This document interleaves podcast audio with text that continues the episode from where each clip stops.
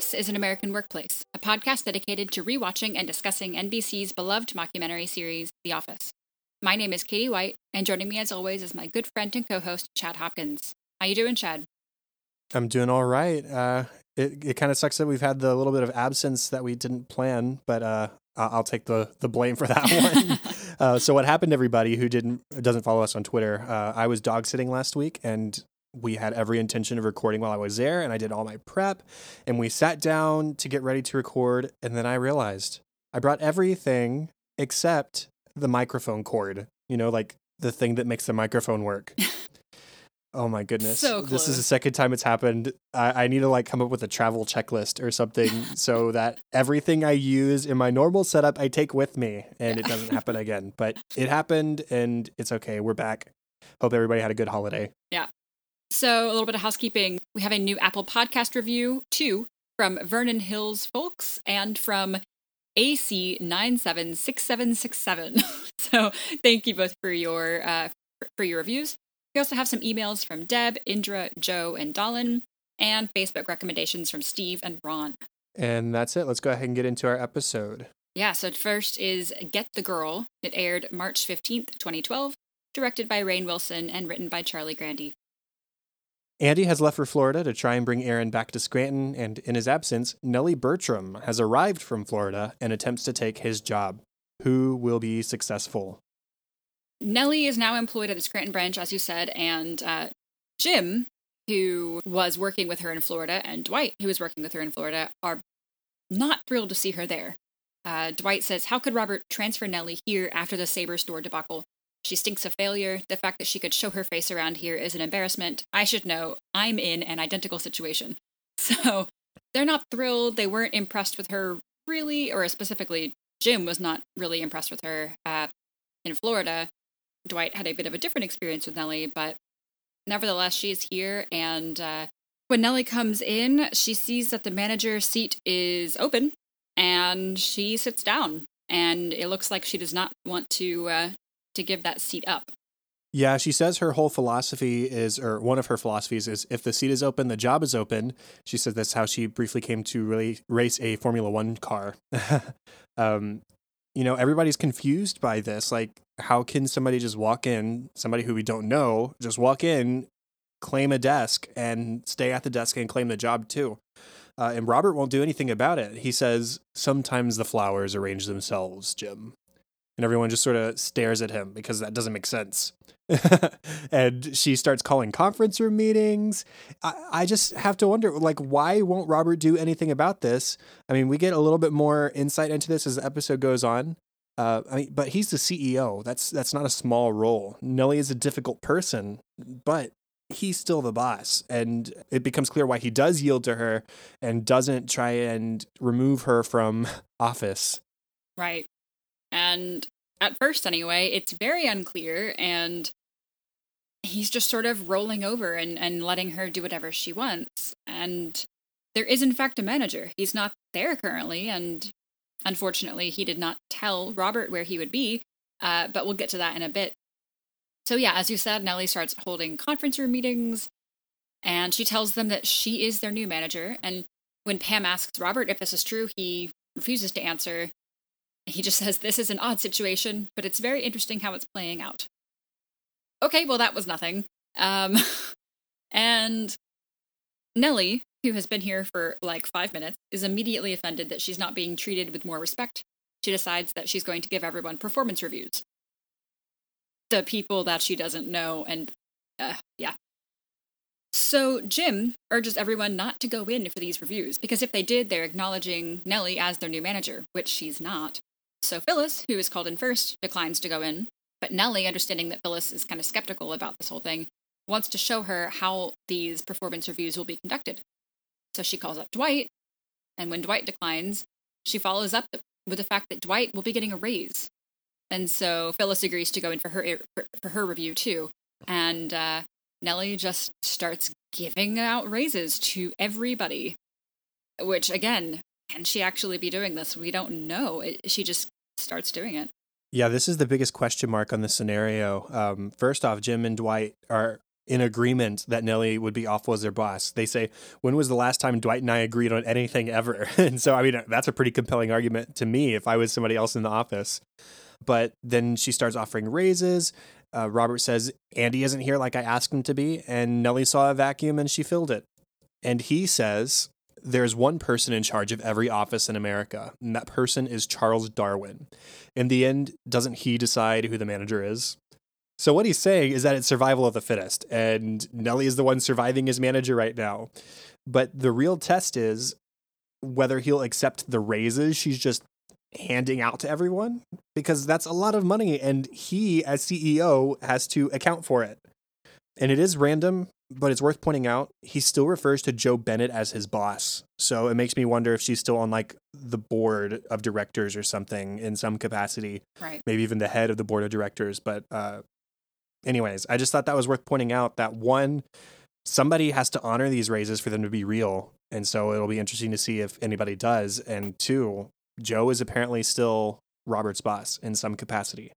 So when it's Pam's turn for a review, Nellie starts out by asking Pam what is it that she wants. And Pam tells her that smartly, she wants consistency from a manager.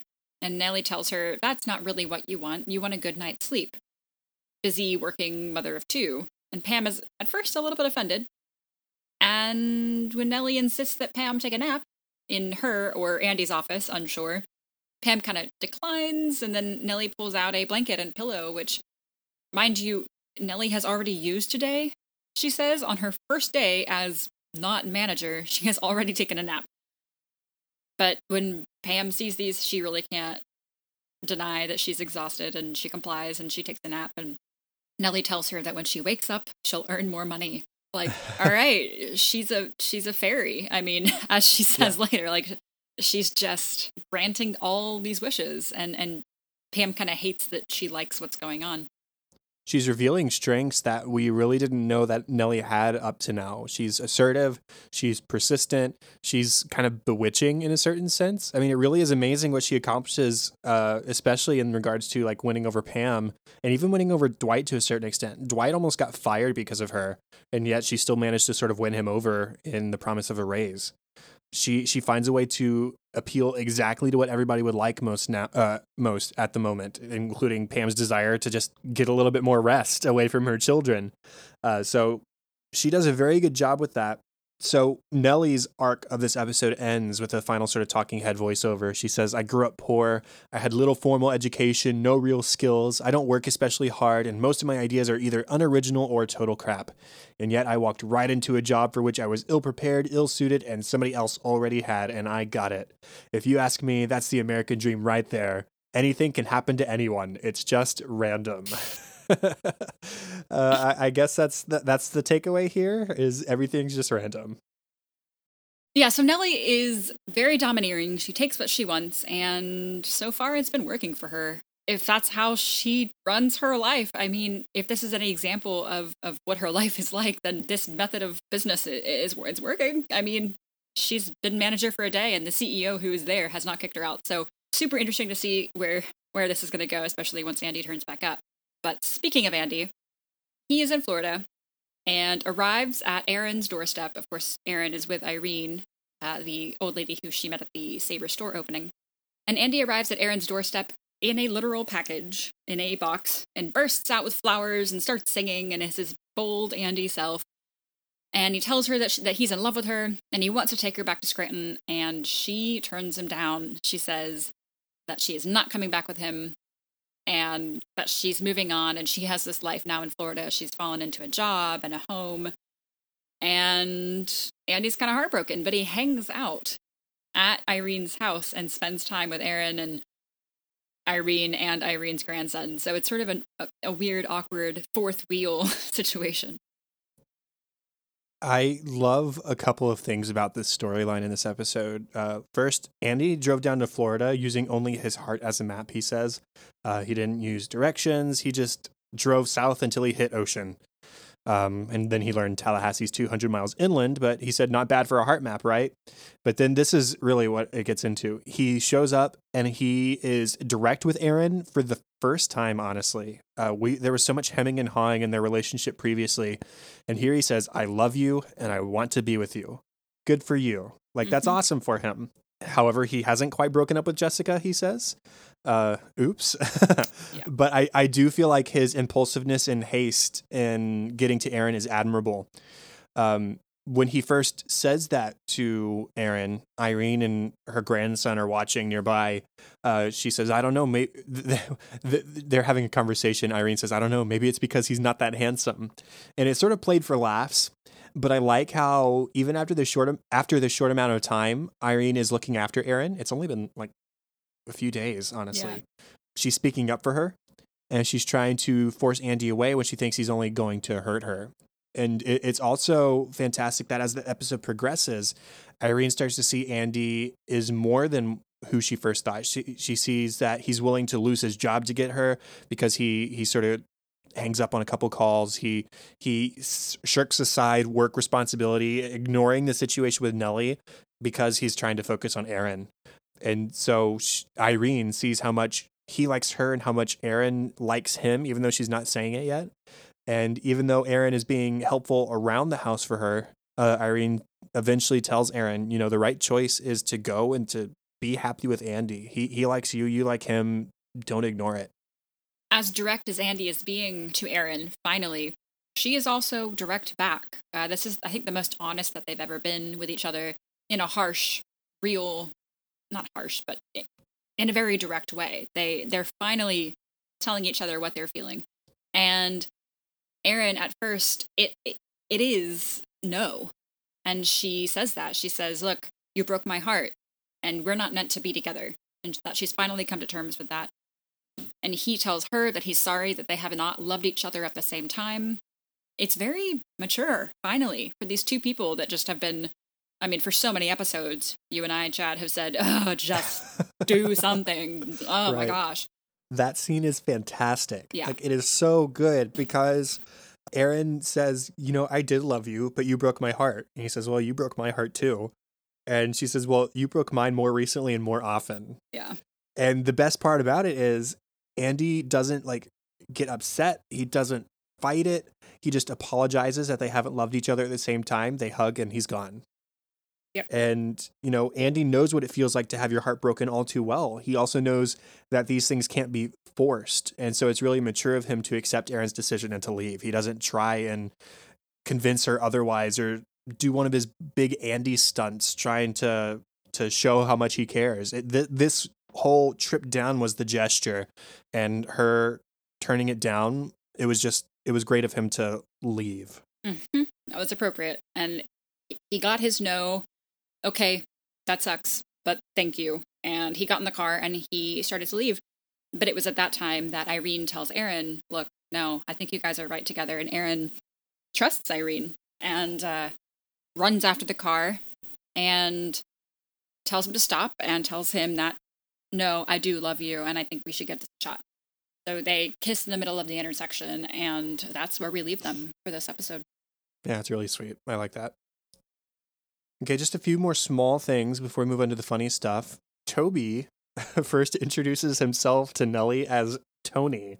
Uh, I don't know what he was trying to gain. it sort of reminds me when Andy came back from anger management and he tried to reinvent himself as Drew. I don't know if uh, Tony is that much better than Toby as far as names go. Uh, but I, I don't know. Maybe maybe Toby or Tony, I should say, is into Nellie. Yeah, possibly. He's he's also looking a little bit different. He's wearing these glasses, and I don't know. He's he's tone Toby 2.0, Tony 2.0. I don't know. He's he's dressing up a little bit. So moving into funny moments, our cold open. Pam receives a phone call and it sounds pretty urgent, so she stands up and shouts to the office that the balloon is falling. and everyone rushes down to the warehouse to watch a balloon that's been floating on the ceiling for a very long time slowly start to fall down. And it becomes rather sentimental when people start remembering what their lives were like when the balloon first was released there. And Oscar remembers that he was still with Gil, remember Gil, and, and they were so happy. And Kevin swears he had hair like Rapunzel.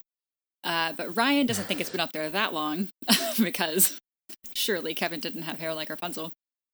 Dwight, uh, his Warcraft his Warcraft clan was still on speaking terms, and Meredith's kid didn't have a face tattoo, which, yikes! I, we, we we've seen him in the past, and he didn't have a face tattoo then, so stuff must have gone down. Darryl was still thinking of going back to school, which we remember, and Jim, he says, was still just a paper salesman. And the mood has turned dark by the time the balloon hits the ground, but it's quickly turned back around when Darryl hops on the forklift to smash the balloon and they start chanting and cheering and Oh, forget the dark. We're fine. Let's let's smash the balloon. yeah, it's it's great how sentimental it gets and how sort of down everybody gets until uh, it's time to kill the balloon. Yeah. Uh, I do have to ask when Jim says he was just a paper salesman, is he implying that he's gotten promoted since, or do you think it's more of an existential kind of statement in that he was only a salesman, but now he's also a husband and a father? I thought it was more like sort of self uh what's the word? Uh like punishing himself like and I'm still just a paper salesman. Like nothing's oh, changed. gotcha. You know? So almost And like an just a paper irony, like. I was just a paper salesman and I'm still just a paper salesman. Yeah, that's how I took it. Oh, interesting. Like I was just a paper salesman and, you know, and here we still are. Probably only from the way he said it. I took it like that. But it could mean now he's, you know, happy with the family, but that's not for whatever reason how I uh how I interpreted that. What'd you get? Well, like I said, I, I think it was more like back then I wasn't with Mm, Pam. yeah, I was yeah. only pining after her, but now I'm with her. I have kids with her. This has turned into more than just a job. It's turned into my family Gotcha. in a certain certain way. Yeah. Anyways, back to funny stuff. Uh, when Nellie first shows up, um, Jim asks, "What brings you to town?" She says, "Certainly not the Harry Houdini Museum. What a nobody." Oh, look, some Hungarian just found their way out of a sack. Let's build a shrine. I didn't take this for much the first I mean, when I first saw this episode, but I looked it up and there's actually a Harry Houdini museum in Scranton, which is like the most random thing. Apparently, he did have some association with the town back in the early 1900s when he was around, but I was just like, wow, that that's just such a random connection that I never would have thought of because I mean, I was into Harry Houdini as a kid. I think a lot of young kids are because magic. Right. And anyways, it, it was just like super random for me. I love this scene with Erin. Irene finds the package that Andy is in. Of course, it's not open, but she says, Erin, you have a package. And Erin shouts from the bathroom, I'm in the bathroom. When she comes out, Irene says, Did you wash your hands? And Erin just looks at the camera. Yes. She clearly has not. Nellie, uh, in the conference room meeting that she calls, says to Kevin, I'm very good at intuiting names. Is it Chumbo? And everybody just sort of sits in stunned silence. Like, did she really say that? and Jim says in a talking head, I think it's a cross between Dumbo and Jumbo with a hint of chubby. It's not a name. Chumbo. Chumbo. I have so many Erin and Irene ones. Like, it's, Yeah. yeah. Uh, Erin, we've, we've already seen her use the Gatorade as tea, or is that in this episode? Or is that next that episode? was the previous episode. Okay, yes. We've already seen Erin use Gatorade as tea, but now she's gotten really good at making hot dogs, according to Glenn, Irene's grandson, but it's only because she's been reusing the hot dog water so it gets more flavor. And she says it's only going to keep getting better. And this leads to several questions. She has only been at this house for maybe a week. How many times have they had hot dogs? Yeah. I think it's the only thing that she can make. And also, ew. yeah, I won't hate on the the boiling hot dogs to cook them because I mean I've definitely done that, but the the reusing the water is Yeah. definitely no thanks. No thanks. when Nellie announces that she's going to be giving performance reviews and she says, you know, smiling leaves a good first impression, uh Creed, we see him, he's just like grinding, grinning super big and creepily. he's just super ear to ear grin. Uh then slightly after Jim asks, Hey, Dwight, should she be our manager? Dwight says, I wouldn't let her manage a celery farm. and he has a talking head. He says, Those who can't farm, farm celery. Oh, of course. You didn't know this. There's this great Robert California scene. Um, it's the sex and nature metaphor. Uh, you you finished up the quote earlier with the Charles Darwin is the head of the office, you know, but it starts out with Robert asking Jim if he would like a nature metaphor or a sexual metaphor. And Jim says, Oh, God, nature, please. Robert says, When two animals are having sex, one of them is communicating a message to the other. Nothing is, um, this isn't very helpful. You're going to want to hear the sexual metaphor. Jim says, Was that not the sexual metaphor? Robert says, All life is sex, and all sex is competition, and there are no rules to that game. That wasn't so perverted, now was it? Jim says, "Oh no, that that wasn't that bad." And then Robert finishes up with the quote you mentioned, and it's just like even his nature metaphors are about right. sex. Yeah, you're going to want to hear the sexual metaphor. are we? Are we going to want to? when Nellie gives Dwight's performance review in front of everybody, she says, Dwight, you carry this company on your massive shoulders. You are our Atlas, and for that, do you not think you deserve a raise? He says, There's no limit to what I think I deserve. she says, Then you accept it? Dwight says, 5%, no less. Absolutely not. 7%. 6%. I know my worth. I just love that negotiation. And uh, uh, there's no limit to what I think I deserve. But then, in the spirit of taking things you want, like Nellie did, Dwight storms into Darryl's office and demands that Darryl leave because this is my office now. Dwight says, Yep, too late. I'm here. I've taken it. And Darryl just grabs him by the hair and just physically removes him from the office. And then Dwight approaches Creed's desk to, you know, seize his desk. And Creed, without even looking up, says, Touch me and I'll sue. So apparently, really, it's only Nellie that can just take. Well, I think Creed was at Dwight's desk, right? So Dwight went to go oh, claim Darryl's, totally and Creed went to Dwight's. I, am pretty sure. Oh, yeah. I, so, for some reason, totally missed that. Yeah, I, I, think that, that that was the even funnier part was Darryl oh. tried to oh. claim or Dwight tried to claim Darryl's desk and he kicked him out. And so he went back to his desk accepting the results and Creed had taken it and so he said if if you touch me I'm suing. Got you. Yep. Okay. That makes sense. ah, still learn things. Yeah. Robert uh, Jim has confronted him. He says, "Are you aware that Nellie is giving out raises?" And Robert says, "Let me guess, you want one too? Take the family to Disney Town." Jim just says land world. Uh, that's not what it's like. Anyways, it's not one of them. it's not one of those. You had two options and you blew it. When Jim is telling everyone that they shouldn't do the performance reviews because if they do, they're accepting Nellie as manager, and Jim says, "Trust me, you do not want to work for her." And Angela says, "Trust you the way Pam trusted you to provide for her, so she wouldn't have to work." Which, as far as we know, is not a conversation that they've had. And Pam just quietly says, I like working here. is is the senator not not providing for right. you so that you don't have to work and stay home? Capital T, capital S. The senator. Yeah. When Irene has told Erin to go go with uh, Andy, she says, "Irene, what would you do without me?" Irene says, "We're not your concern, sweetheart. Besides, Glenn's going to sue Home Depot." Erin says, "Why?" Irene says, "He got his foreskin caught in some lawn furniture." I do not want to know. I don't either, but it is just like she says it so flippantly, like it's not it's not a big deal, but we're going to sue Home Depot over it. don't worry, but we're gonna be okay. Yeah. When Erin does go with Andy, they're about to get in the car and drive off, and Andy says, "No, wait, we have to go back and get your stuff." And Erin says, "No, I, I don't have any stuff." And Andy's like, "Well, you know, your toothbrush and your stuff." Erin says, "I don't have a toothbrush." You don't have a toothbrush? How do you not have a toothbrush? And Erin just says, "There's just always one around." And Andy says, You just use whatever toothbrush is sitting there? She goes, I always find one. How have you ever heard of buying a toothbrush? And Andy says, Of course, I own my toothbrush. Oh my goodness. Um, Erin. Yikes. That's awful. That's no good. No, no thanks. Don't like that. Nellie is trying to win over Jim. She's la- he's the last one in the office she has not won over.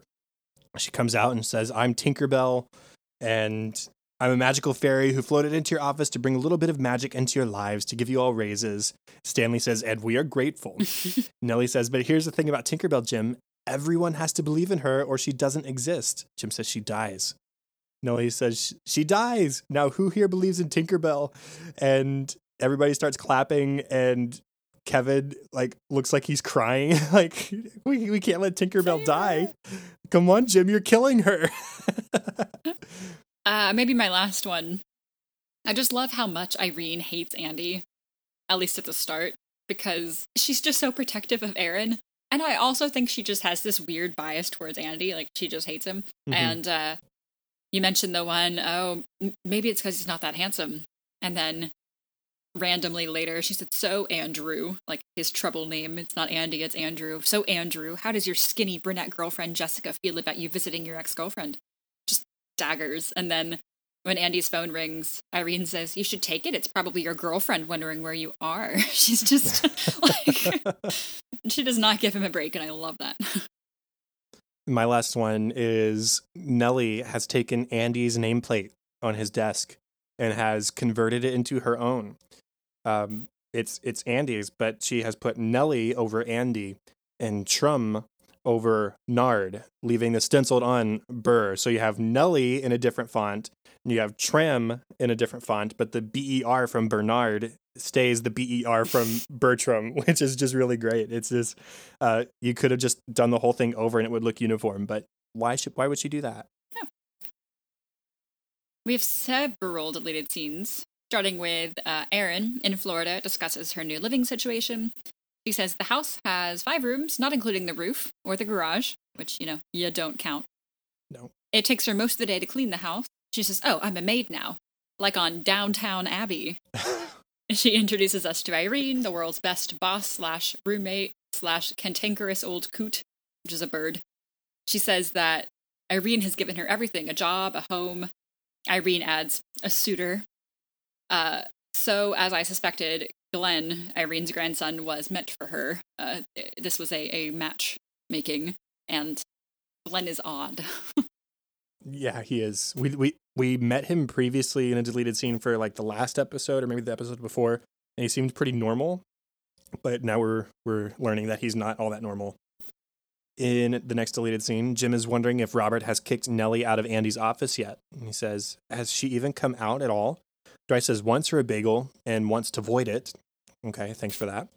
Jim asks if anyone's heard from Andy. Darryl says he's not answering his calls, and his Facebook status says "pumped for Wednesday." but today's Thursday. Ryan says, You know, I hate to bring it up, but has anyone checked the morgue?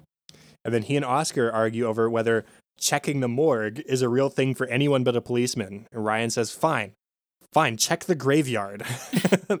As if he would so quickly have been dead, died, buried, and then placed in the ground uh, with a headstone. Phyllis asks what Nellie is like, and Dwight tells her that she's a classic case of failing upwards, the same way that Cantaloupe got popular. Agreed. I mean, fair, fair. Uh, not a fan. Not a fan. No.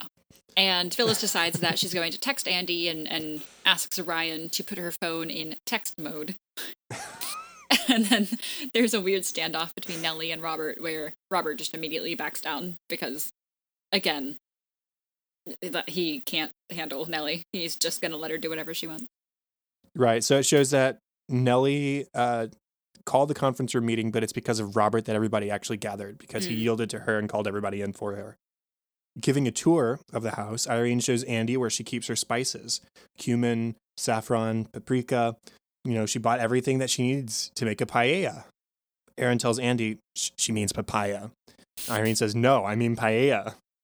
Glenn speaks up and says, Oh, great. The maid has a visitor. I wonder if he'll use my exercise bike too. and th- this scene kind of goes on. Andy starts telling Erin, you know, this isn't what I expected, especially after driving all night. And she apologizes. She says, you know, you must be tired. He says, no, I had a 12 pack of an energy drink called Up Yours, which has a picture of a hyena giving you the finger on the can. And he says, you know, I know it's awkward, but can I stay for lunch as a friend? So this is after the confrontation. Erin says, well, I'll have to boil another hot dog, but okay. And then Andy tells the camera that he's not going to give up very easily. He says if a long drive was all it took to win over a girl, then truck drivers would be married to supermodels. Oh, yeah, okay. Uh, and then at lunch, we see Erin cutting up Glenn's hot dog for him. We should specify that Glenn is Erin's age ish. I mean, late 20s, early 30s. Like, they're, you know, adults. And then in the awkward silence, Andy tells Irene that he loves her house. She says, okay. and when he pushes it, she says, well, if you really like it, everything is for sale on eBay. And that she'll send him a link. I don't know why she's trying to get rid of all of her stuff, but she is. and he asks Glenn how he met Erin. He says he just came home one day and there she was. Erin says Glenn said he might take her to a Florida State football game. He says, I didn't say football. I hope you like women's lacrosse. And Glenn says, Can I have something to read? Because I'm, I'm really not feeling this conversation. And so Andy hands him a map of South Carolina that he had in his pocket. Glenn opens it and says, Oh crap, Charleston's not the capital. And he says, Yeah, it's Columbia. By the way, Erin is an expert on state capitals.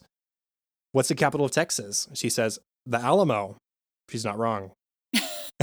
By the way, Irene corrects her. She says it's Austin and it's got a wonderful music scene. And that's when she asks Andy the question from the episode about his skinny brunette girlfriend, Jessica. But in this one, he has a talking head. He says, Irene knows about Jessica, which means that Erin has been talking about me a lot. Does that sound like someone who's moved on?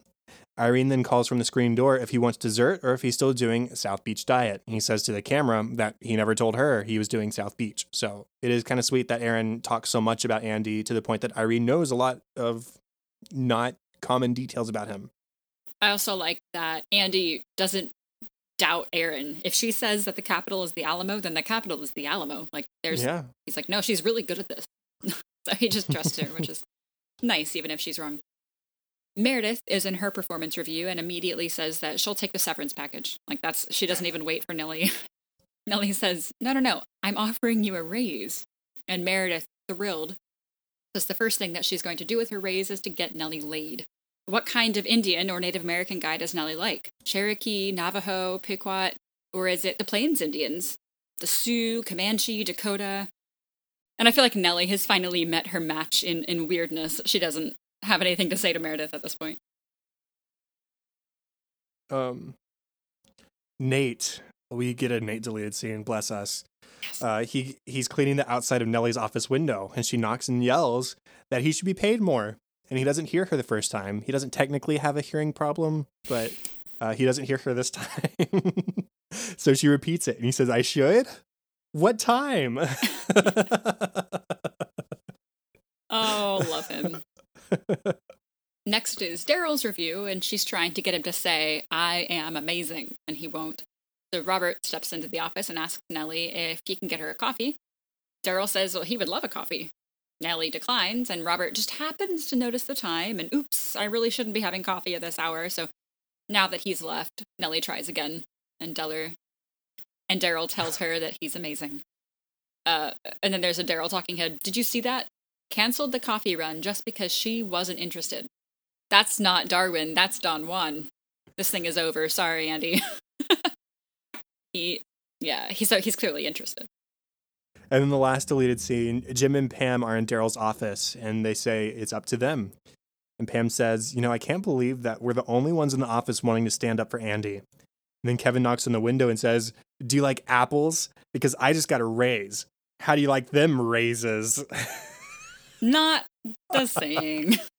oh my goodness. Okay, let's. Hmm. what's the the discussion topic for us, Katie? Okay, so you're an employee at the office, and Andy has not showed up one day, and Nellie walks in and takes his seat. What do you do? Oh, She's offering you a raise, and you have no reason to show your loyalty to her, but she offers you a raise, and Robert seems to recognize her authority, or at least doesn't really question it do you take it? Like, what do you do? I don't know. That's a really like.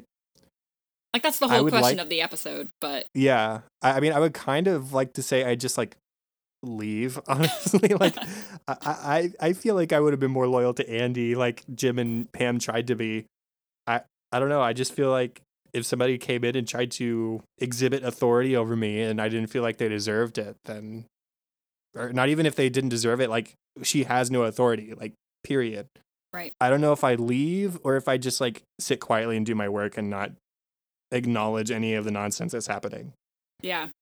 It's tricky because I, I, I tried to think, okay, in my job, if my mm-hmm. boss, you know, wasn't there and somebody else stepped in and started bossing me around and my other bosses didn't say anything and they just sort of played along, I guess I would be like, oh, I guess this person's real and I I think I might do what they said. I don't know. I just mm-hmm. uh yeah. Especially if they start it, throwing money weird. at you. I mm. Yeah, I mean, I, I maybe if other people got raises and the raises were actually honored, Right. then I'd be like, okay, let's go suck up to the boss now, Yeah. the new boss. I guess, yeah. Yep. Uh, uncomfortable. All right. Okay. Uh, next episode. Let's talk about that one. Okay, next episode is Welcome Party.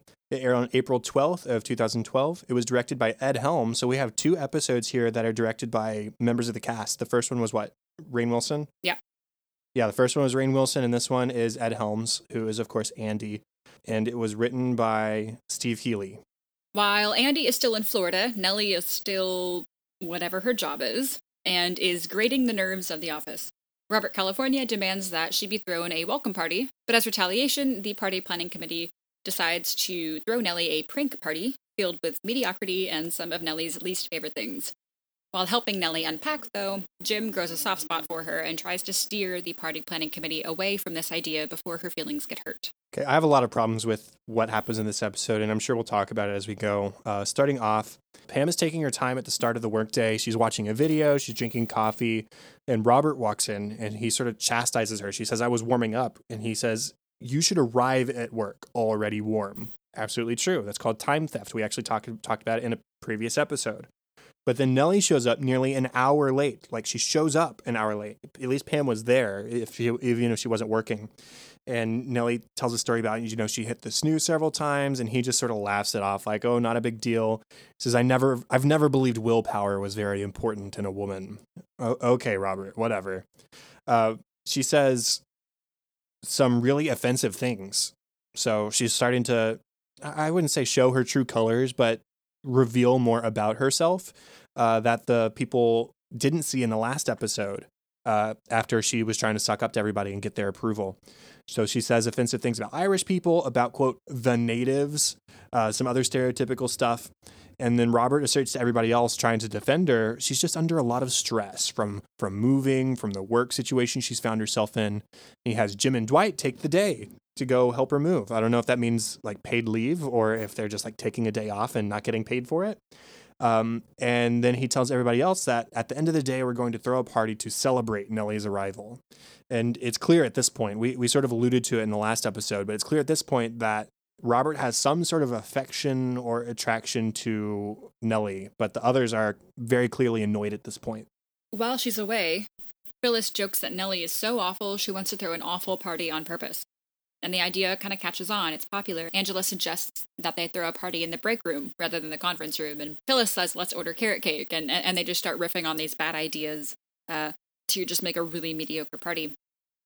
But Jim, while he is is helping Nellie unpack, learns something about Nellie that she hates magicians. So, oh great, let's let's add the fuel to the fire. He calls Pam and, and, and tells her to hire one. So they keep planning this party, and then while they're helping Nellie unpack, Jim and Dwight find this shoebox. On it, it says, Nellie, don't open, stupid. Love Nellie. And so, of course, they open it, and it's full of pictures of her and an ex boyfriend named Henry. And the box is named Benjamin. that's what Nellie tells them. Yes, that's that's that's Henry and and the box Benjamin. But she's very emotional about this this guy. It was a very long term relationship, and he left without any warning, uh, and he left her for the waitress at their favorite restaurant. Oh, and it turns out this guy was a magician. So, oops, Jim has now done something that's actually going to hurt Nellie. Uh, she hates all magicians now because of this guy, and so he tries to kind of stop this party from happening, just make it a regular party. And Pam, trusting Jim, tries to to get these people to to back off the idea, but they love it. They love this idea, and and uh, she doesn't have much luck. Yeah, this whole thing bothers me. I, I mean, I like to consider myself a nice guy, and I can't imagine trying to throw a bad party on purpose just because the person who's the recipient of the party is a little bit annoying or a little bit of one thing or another. Like, I, it, it really bothers me that, I mean, I get it. They're upset and she's rude and she took over Andy's job, but it's just really bad to be really bad to people on purpose. Mhm. And it's it's personal offense, like they're intending personal offense towards Nellie versus Nellie's just sort of general offense. I'm not saying that excuses it, but at least she's not directing it at any specific person like they're trying to do at this party. They've they've so turned on her since last episode. I mean, it would have only been a few days ago at the most. Um, they were so happy that she was handing out raises, she was giving them more money, she was treating them really well, but now they don't want anything to do with her. Um, do you think that they found out that she that the raises she was giving out weren't real? Like, do you, do we think that Robert was just like, yeah, I can't actually give these out, no matter what I feel about Nellie, or did they just finally see what she's like as a person and as a worker? I want to say the latter. And for reasons that in an episode or two, for things that happen in that episode, I don't think it's it's the raise thing and we'll get into that, I guess, next episode, next of, of our episodes. But I think it's more that, like the monologue we saw at the beginning of this episode, she's offensive, she's not very kind, she's manipulative, and they don't like that. And there, she, it's just the whole situation of, okay, well, you just walked in here and took over. I think that's probably what it is, but I am completely on your page. Like this isn't this isn't appropriate. Um, it's one thing to I mean, it's not even great to joke about it, but to definitely follow through with it is uh is not good. And I'm I, am i am surprised that it even took Jim saying to Pam like, "Hey, call this off." That that was what did it for Pam even to like I would have thought that Pam of of the people there that day would have would have put a stop to this, but thankfully she is is persuaded and and does try to uh to stop this from happening, but it does still happen. Mm-hmm. He, even though Jim does try and call it off, the the fact that he tells Pam to hire a magician just seconds after finding out how repulsive Nellie thinks they are, it just it upsets me. Like I think mm-hmm. better of these characters, um, and it, it just sucks that they would make such poor decisions. Um, and this whole Nellie finding magicians repulsive is, is, it's weird in a vacuum, but then the reason behind it makes sense. The the relationship that she had with this man, uh, Henry, it was ten years long. They lived together. She was in love with him, and then he ran off. So I, I, I get the repulsion. Like if if this terrible experience with this one magician colors her opinion on all other magicians, I get it. And it's the first time we really see Nellie as a real human too, uh, because she's not putting on an act for anyone she's just being honest with Jim and Dwight and she's revisiting painful memories and she asks the two of them to not share it with anybody else. So I, I really, I wouldn't say admire Nellie in this moment, but I, I admire that she's being a person for the first real time and not just like putting on a show. Which is another reason why it's so hurtful that they were doing this because this is just evidence of the people in the office not imagining other people complexly. Mm-hmm. And like okay, just because you haven't seen that Nellie is a real person with real feelings doesn't mean that she's not. And yeah, it's funny to them that they were going to do this, but it's not. Um, you know, she's a person with feelings just like you, and and you wouldn't. Yeah. Anyway, golden rule. You know, all of that. Right. But yes. So, because Pam has a hard time convincing the office to back off of this party, they turn on Pam a little bit. They decide that Pam will be the code name for Nellie. And so they start dissing Pam in front of everyone, and the real Pam does not like it. Uh, Oscar says to Me- Oscar says in the party to Nellie Bertram, "You are a most welcome and friendly presence at our company. Pam, on the other hand, is the most unwelcome, entitled, unfriendly presence in our company." Angela says, "Nellie's terrific, but to be honest, every day I would imagine how happy I'd be if Pam died." And uh, this isn't better. It's just it's bad thankfully Jim catches on to the the weird code name that they're using as Pam as a stand-in for Nellie, and he tries to convince everyone to lay off. He's still in code. He says Nellie's past is mess up, messed up, and that contributes to the way that she is, why she is the way that she is. And then the magician shows up, and Nellie is horrified as you would expect considering her past experience with magicians. But then Jim does what he can to ruin the magician's act and he steps in as a volunteer instead of Nellie. He reads out the card he was explicitly told not to read out. He drops the cards everywhere. Then Pam joins in and points, uh, uh, ruins the fake knot trick, and the magician gets pissed off and leaves. uh, Robert says, Why is Jim treating the magician poorly? And I just love seeing Nellie's face as she sees Jim stand up for her. There's an understanding between them that says that Jim is doing this on her behalf and she appreciates it. And then Dwight even stands in, uh, steps in and kicks the magician out and he says, Okay, scram, wizard. but then this attempt by Jim and Pam to kind of cheer up Nellie works. And Robert, by the way, is still kind of sucking up to Nellie. He says, Well, Nellie, I'm sorry. If I'd known Jim and Pam would use this party as an excuse to abuse a magician. Nellie interrupts. She said, Well, I thought it was quite fun. In fact, I think they're brilliant employees in their own way.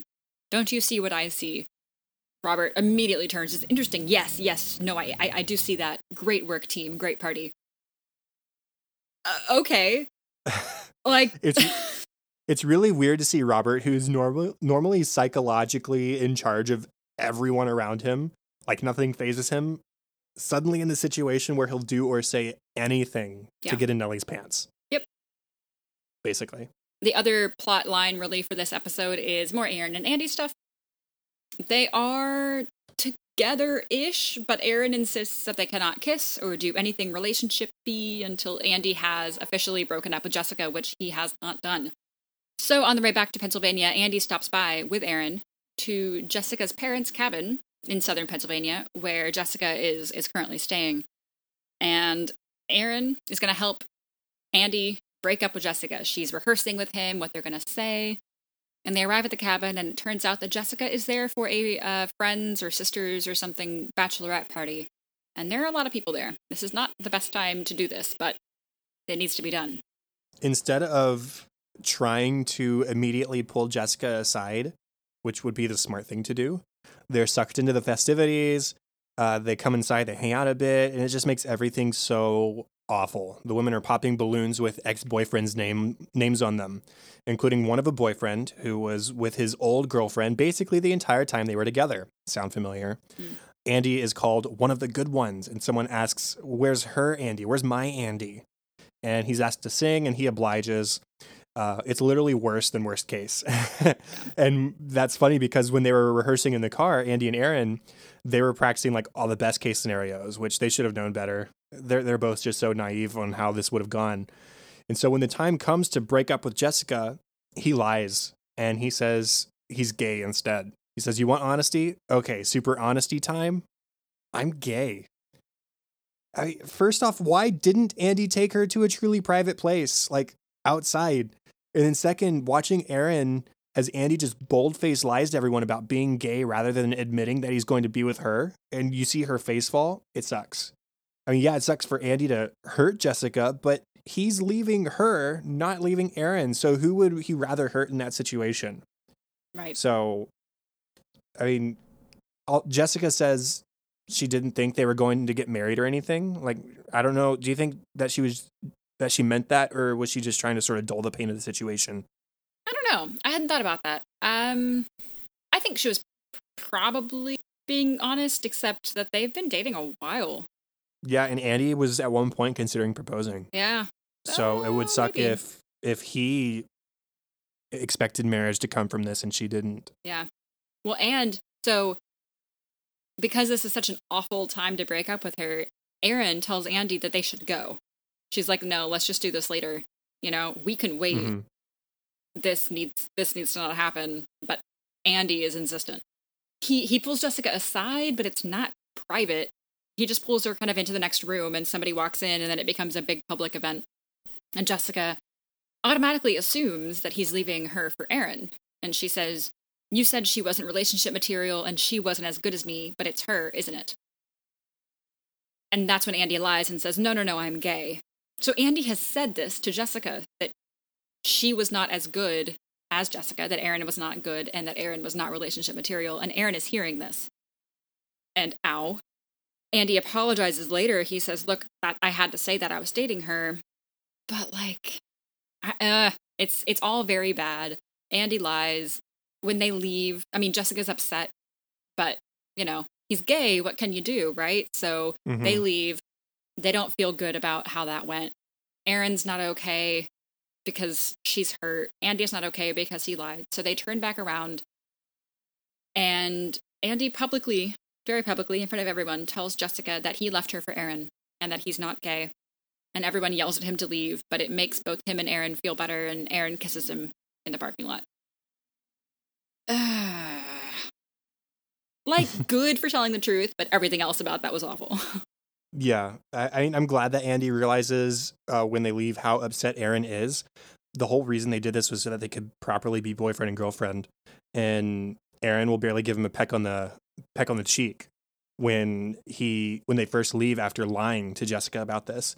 Um, and so Erin falls asleep, and, and Andy ends up turning around and going back. And I- am glad he decides to go back and do the right thing, even though the right thing is just making it worse than it needed to be. Right. And after the first super honesty time, he goes back for real super honesty time.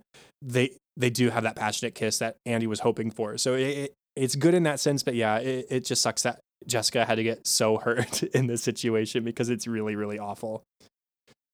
And I think that's it as far as that stuff goes, right? Yeah. While they are packing, um, helping Nellie pack and move stuff, or unpack and move stuff, we can see that Jim and Dwight are kind of buddying up a little bit. Uh, Pam calls and Jim answers. He says, uh, Pam asks, Hey, what's up? He says, Ah, nothing, just hauling some cube with Dwight. And Dwight in the background says, Hauling cube. so it's like they're, they're buddy buddy a little bit. They, they've come up with phrases or things to say while they're doing this. So uh, we, we sort of posited in the last episode, uh, Last Day in Florida, that maybe their relationship was going to be a little different going forward because of this experience that they had together where Jim basically prevented Dwight's life from being ruined and getting fired.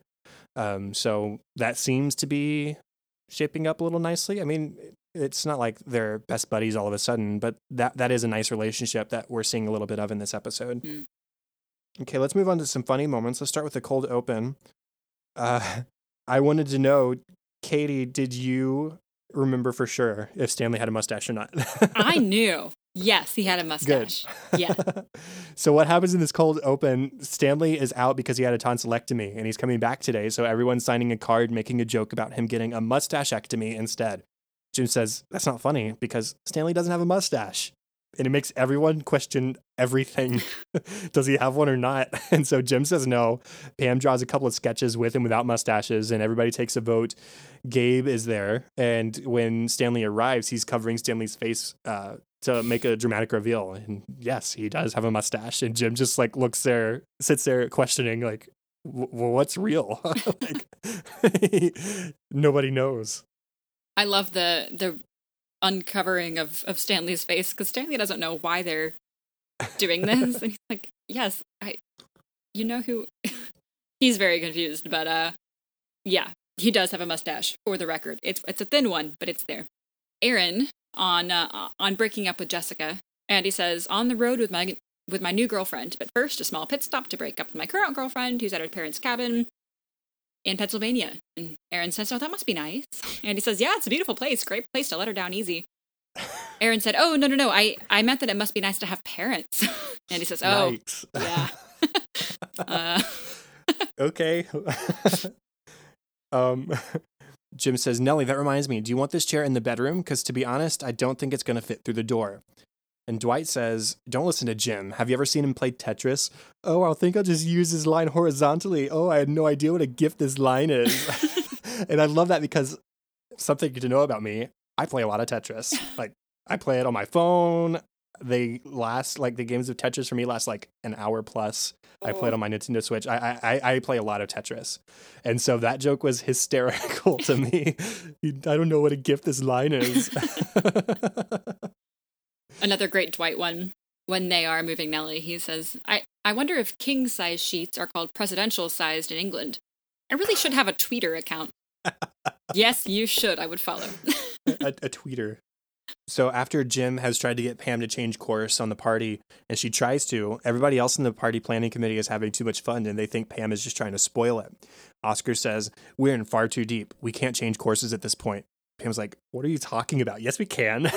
and Oscar says, "What I meant to say is, we don't want to." Another nice Erin one on the drive. Uh, she gets really tired after you know Andy breaks up with Jessica the first time, and I think it's somewhat an excuse to get out of the conversation. But Erin says, "Oh, I I feel really tired, probably from seeing that turkey when we drove by the farm. Always does it." yeah. It's like tryptophan by proxy. By eyeball. yeah. uh, when they're hanging out at the bachelorette party, Andy is snacking on some of the, the, the snacks they have there. He asks Erin, "Do you want a gummy penis?" She says, "No, uh, I'll just have some gummy bears." Andy says, "But these are delicious." And Erin says, "But they're penises." like, I have the choice between these two. Which one am I going to go with? The bears. She's so innocent. I love her. yeah, it's just a bowl of blurred out gummy snacks. brightly colored blur.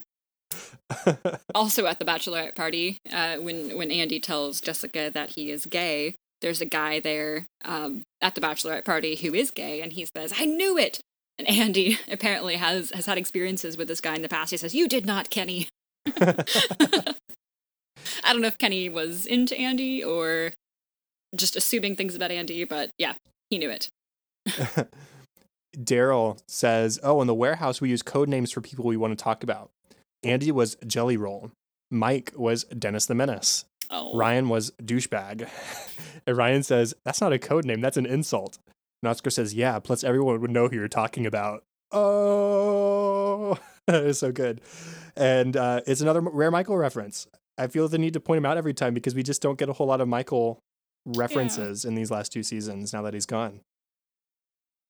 One of the things at Nellie's party that made it so average uh, was that they hired a musician, and it was Creed. And we have not heard Creed, to my knowledge, play anything yet, even though uh, both in real life and in the show, uh, he's a he is supposed to be a musician. And Creed says, "Everybody get comfy now. This first song's over a half hour long." And he starts playing these like, do do do do do. He's like tuning his guitar. And then uh, Creed is talking head. He says, "Best gig ever." They asked me to play only originals. I said, Have you heard my originals? They're terrible. They said, Even better. I said, I get it, I get it. It's an ironic party for Nellie. Perceptive, surprisingly. uh, we, we have heard Creed played before, but it was in a deleted scene for Booze Cruise. Right, that's right. And we've heard him sing once before, ironically, an original by the real Creed Bratton, uh, Spinning Re- Spinning and Reeling with Love. Um, that was in a Christmas episode, I think. But this is the first time in an episode, I think, that we've actually heard Creed play. So yeah. Creed also leads a chant of "We hate Pam" uh, when they're they're doing the code code word. And he may not know the, that it's a code. I don't right. know. That's true. you said this line earlier, but I always think that Robert's uh, "Why is Jim treating the magician poorly?" Uh, is a funny line, and also the uh, if I had known Jim and Pam would use this party as an excuse to abuse a magician. I just love his phrasing there. It's just so funny. And it's as an excuse to abuse a magician. He's very pro magician rights. we get a Hank funny bit here. We don't see a lot of Hank recently. Pam, in an effort to save the party and not have it be a failure, uh, asks Hank, the security guard, to keep an eye out for a magician. But the magician has made it up and Pam comes down and she says, uh, Hank, I-, I thought it was really specific about you not letting up a magician. Hank says, Yes, ma'am, I got my eyes open. And Jim says, Well, it turns out he actually made it up there. Hank says, What? That, that's not right. Pam says, Yeah, he, he came and went. Hank says, Wait a minute. You said it was a magician, right? you don't think he could have used. It, it couldn't have been. And Pam's, okay, let's go. okay. Rude. Oh, Hank. uh, last one for me. Uh, after Nellie has convinced Robert that it was a good party, and he says, Great work, team, great party. Kevin speaks up and says, You think this is a great party? This cake has vegetables in it, like a salad bar, Robert. Because remember, they're eating carrot cake. Carrot cake. I mean, for the record, I like carrot cake. It's kind of cinnamony. It's nice. Uh, but I mean, I could I could see Kevin's aversion, I suppose. I'm like, I enjoy carrot cake, but I'm hesitant to call it a cake. Don't try to sneak healthy things in my dessert. If I want carrots, I'll ask for them. Thank you. Thanks. okay. okay, what about our deleted scenes? so Jim and Dwight are carrying boxes up Nellie's stairs. Nellie is carrying nothing, by the way. And she instructs them not to put the boxes down yet. She wants to get to know her neighbors and the building first. As if she's just going to move right back out if she doesn't like them. She said it would be a shame to move everything in and then right back out again. So she knocks on the door of her next door neighbor and immediately asks, Are you an abortionist? Uh, so the guys are holding these heavy boxes, and she's inquiring her neighbors. There's a talking head right after that where she says, You see all of this news from America about people firebombing abortionists. She says, Go for it. She has no opinion on firebombing or on abortions. Just not in my building, okay? okay. Yeah, uh, fair enough, I guess. uh, the party planning committee meeting is coming up with ideas, and Oscar suggests serving the carrot cake with orange juice. He says, My mouth is puckering just thinking about it. They say the party just doesn't seem mean enough, so Pam speaks up and says they should pretend they thought it was Nellie's birthday and get her a cake with a few too many candles on it, like 49.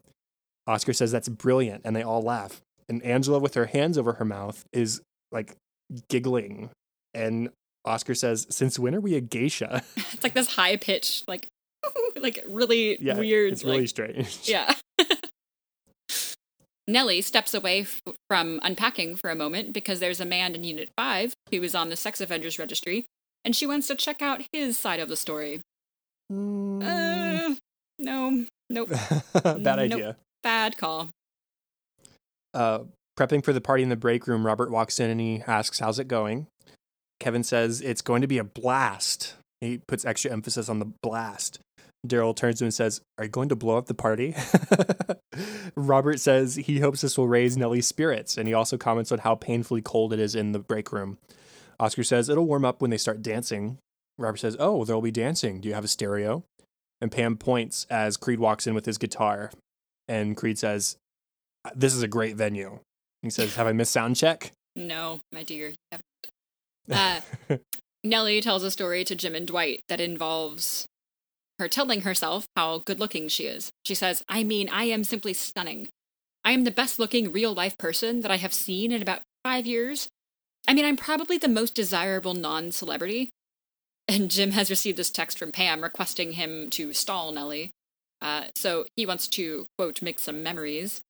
He says, I think British Idol is worse than American Idol. Thoughts? Nellie says that she wouldn't know because she doesn't watch that cheesy reality stuff. More of a Survivor fan, she says. okay. Jim says, Well, I think cricket is stupid. It's a stupid version of baseball. Nellie says, Everything is a stupid version of something. A bike is a stupid car. A baby is a stupid adult. Come back to the office. I've got a list. Nellie's stupids. Would you mind giving me a piggyback ride on the way down? And Dwight says, A piggyback is a stupid version of a fireman's carry. And he throws Nellie over his shoulder like a fireman. And Jim says, I just desperately trying to stall her. He says, I think British food is gross. Uh, but it's too late. They're already heading down the stairs. The last deleted scene at the party, Meredith says, This is a crap party because it's in the break room. And then she realizes it was on purpose and she noogies Angela. Uh, Oscar says it's a catharsis party. And Ryan says that means revenge, which is a dish best served cold, unlike the show Revenge, which is hot, hot, hot. Okay, Ryan. Nellie enters. She asks if this is all for her. Robert says it's well deserved. And she points out the pizza in the corner. And Oscar says, well, it's from Have a Slice, not Il Vitello. And it just seems like a real shame to not bring back pizza by Alfredo and I Alfredo's know. Pizza Cafe. But you had whatever. an opportunity. Like you had that. Maybe that's why they cut it was because they realized they wasted the opportunity. Yeah. All right. Do you have a discussion topic for this episode? I do. So uh, does Nellie's past and relationship woes excuse her from her current behavior? Because Jim seems to excuse her for a lot. I mean, I agree that the bad party was a bad idea, but I don't think that Nellie is innocent just because her former lover left her. So, what are your thoughts on that? Exactly. Uh, just because something bad happened to you does not mean you get to be a bad person. Be nicer. but I think Jim, it was probably more of a, a, shake to him being like, oh, she has feelings. Maybe we shouldn't do this. Not mm-hmm. that it was that particular instance that excused her, but more of a she's a human who doesn't deserve this. Mm-hmm. And I mean, something we can maybe speculate is the fact that Jim showing compassion to her, and along with him, Pam and Dwight do as well.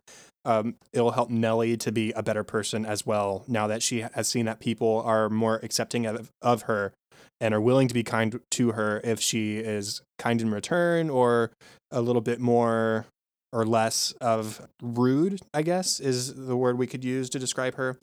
So yeah, I, I definitely think that she is not excused just because she had this past um, and that she's had problems. But I, I like what you said. It, it makes her more human in Jim's eyes. and that she's not deserving of something like this party that was meant to be vindictive over a certain or uh, over a particular person. So um, we'll see what happens with Nellie in the future and if anybody's opinions change.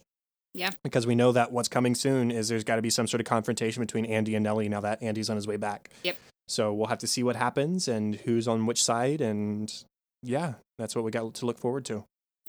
But until then, we have several voicemails from our unexpected week off. So let's uh, let's listen to some of those. Okay, first up is from a mystery caller because there's a, a big office news item that happened over the past couple of weeks uh, that we're going to address. So here is this voicemail. The year is 2021. NBC's own streaming service has pilfered back The Office from Netflix. Now what do I do? Seriously, should I buy the DVDs? Get it for streaming on iTunes? What's the best place to get the most Office content? I don't know. Okay, so that's the first voicemail.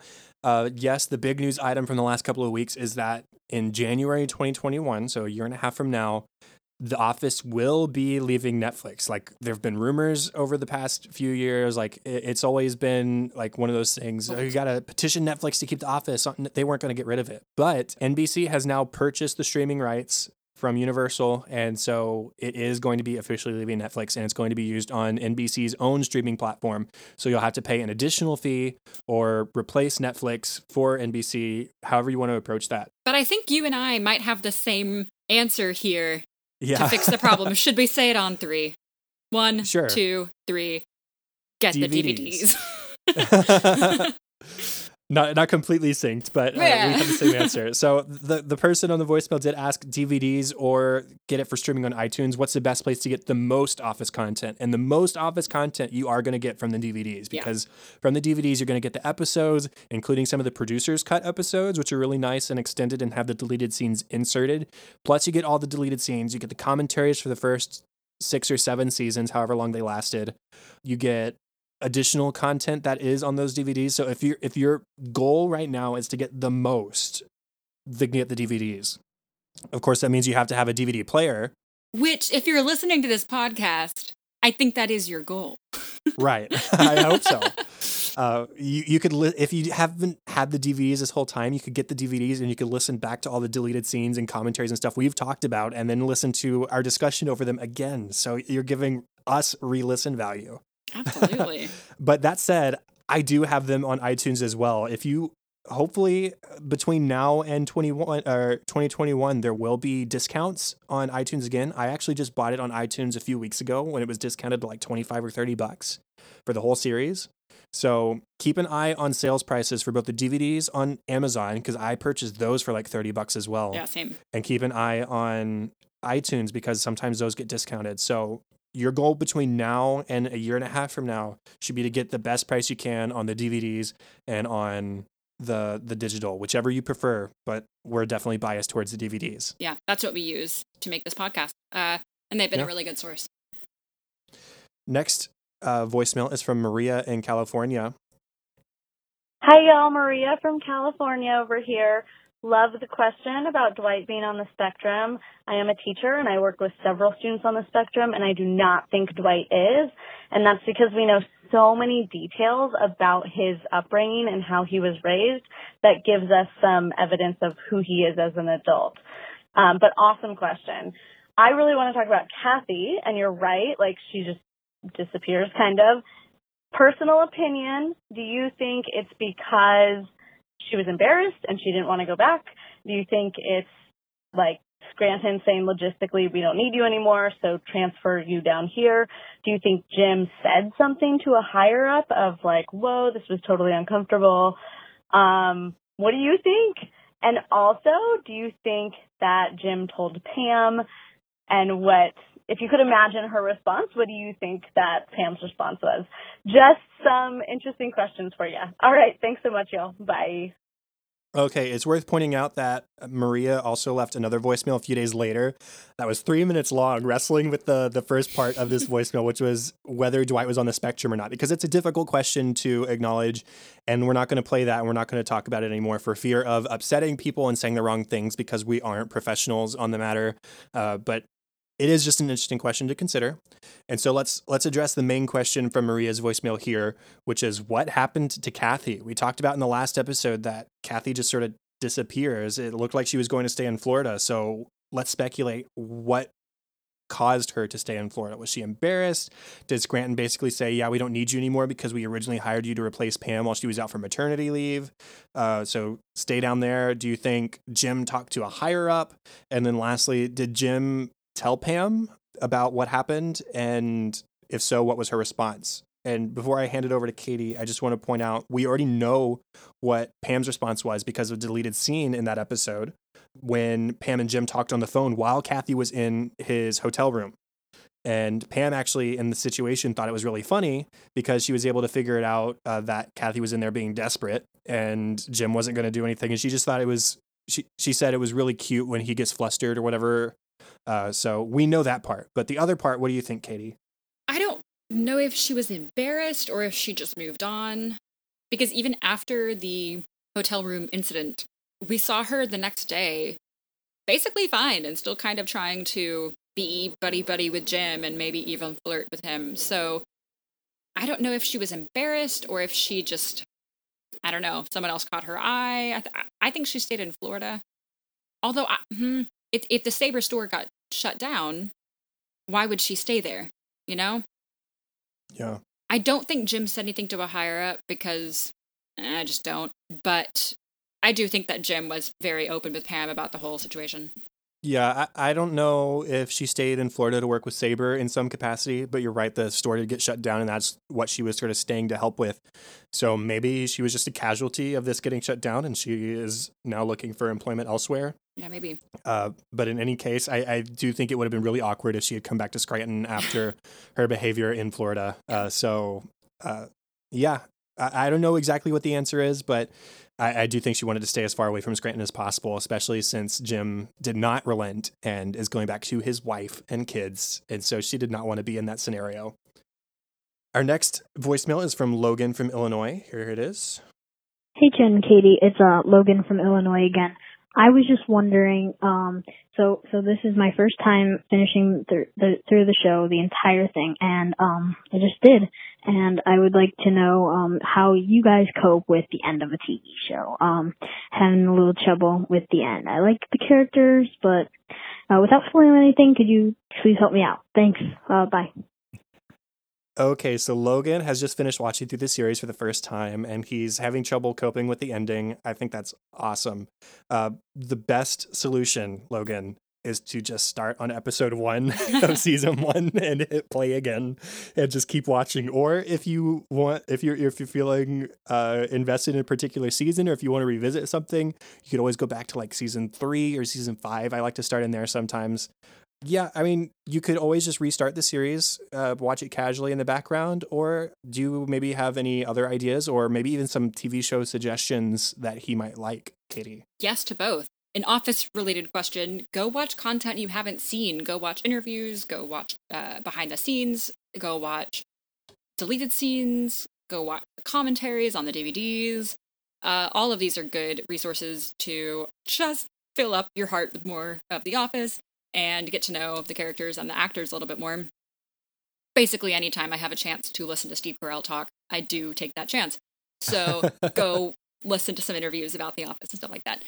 We have tooted the the uh, praises. That's not the phrase, but I think you know what I mean.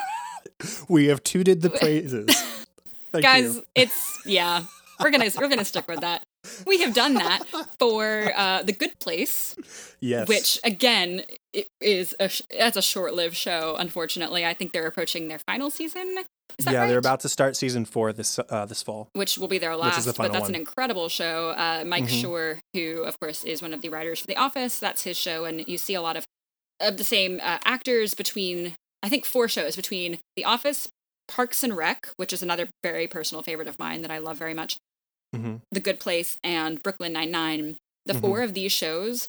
I think Mike Schur is involved in all four, and Yeah. you see in in each of the four shows. I mean, there's huge overlap in the amount of actors. Like each one of them, it it seems like is in at least one other show of the Mhm. four.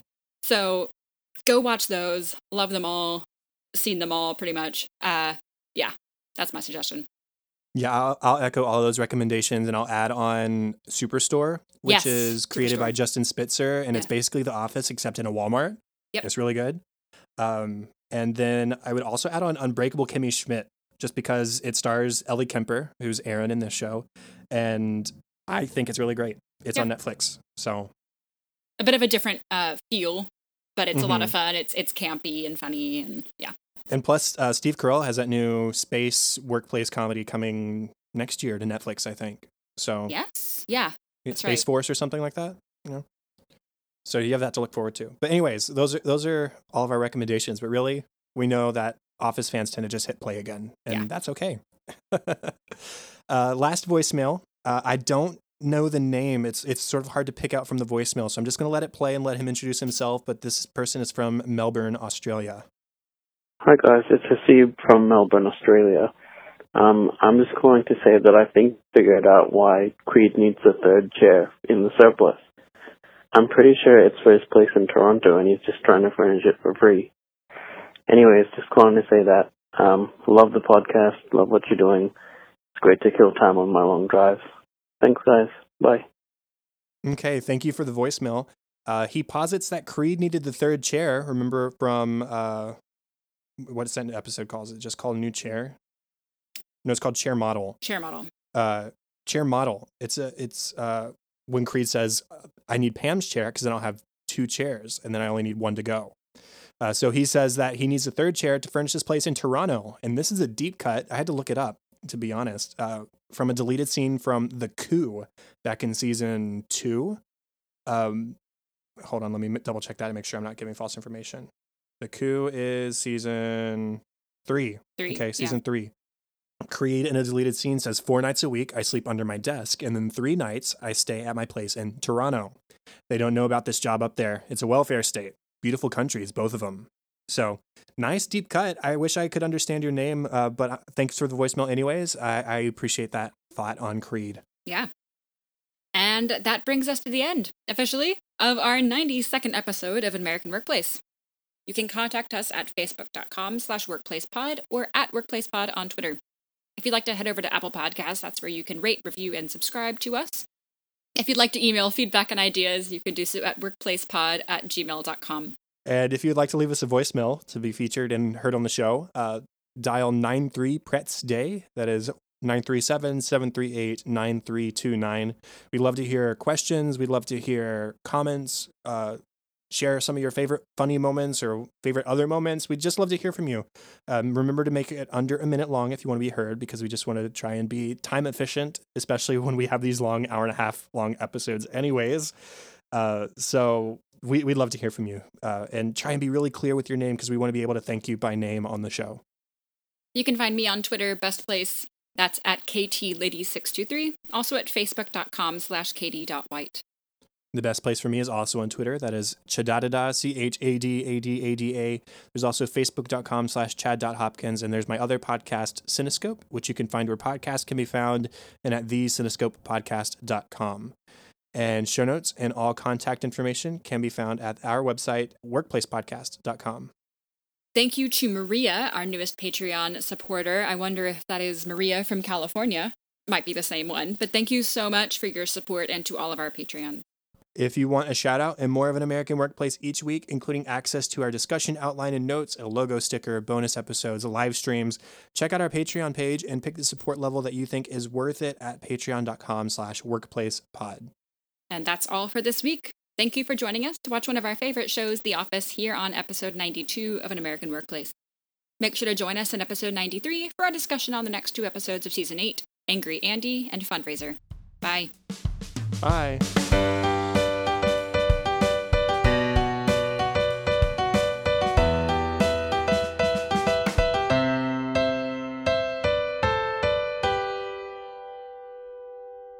She is very domineering. She takes what she wants, and Oh my gosh. Oh no, Katie, she just dropped out this time.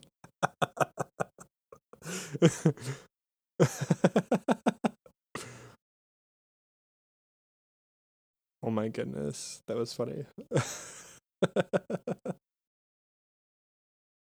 And then Erin, when she does go with Andy, uh, she, you know, they, they, sorry, I just had a stroke. Okay. And Nellie, I feel like is finally I'm sorry. it's okay. I didn't expect it to play for you. Like, ah. Oh, that's- that's really- Thank you. That's really funny. I heard the voice of God tell me. oh my goodness. oh wow. One of the things at Nellie's party that was supposed to make it so average was that they hired a magician. Not a magician. Oh my gosh, Katie, take a nap.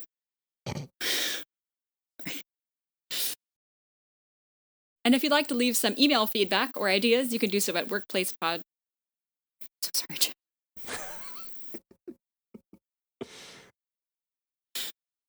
Talking's hard. It's Yeah, okay. I'm so tired.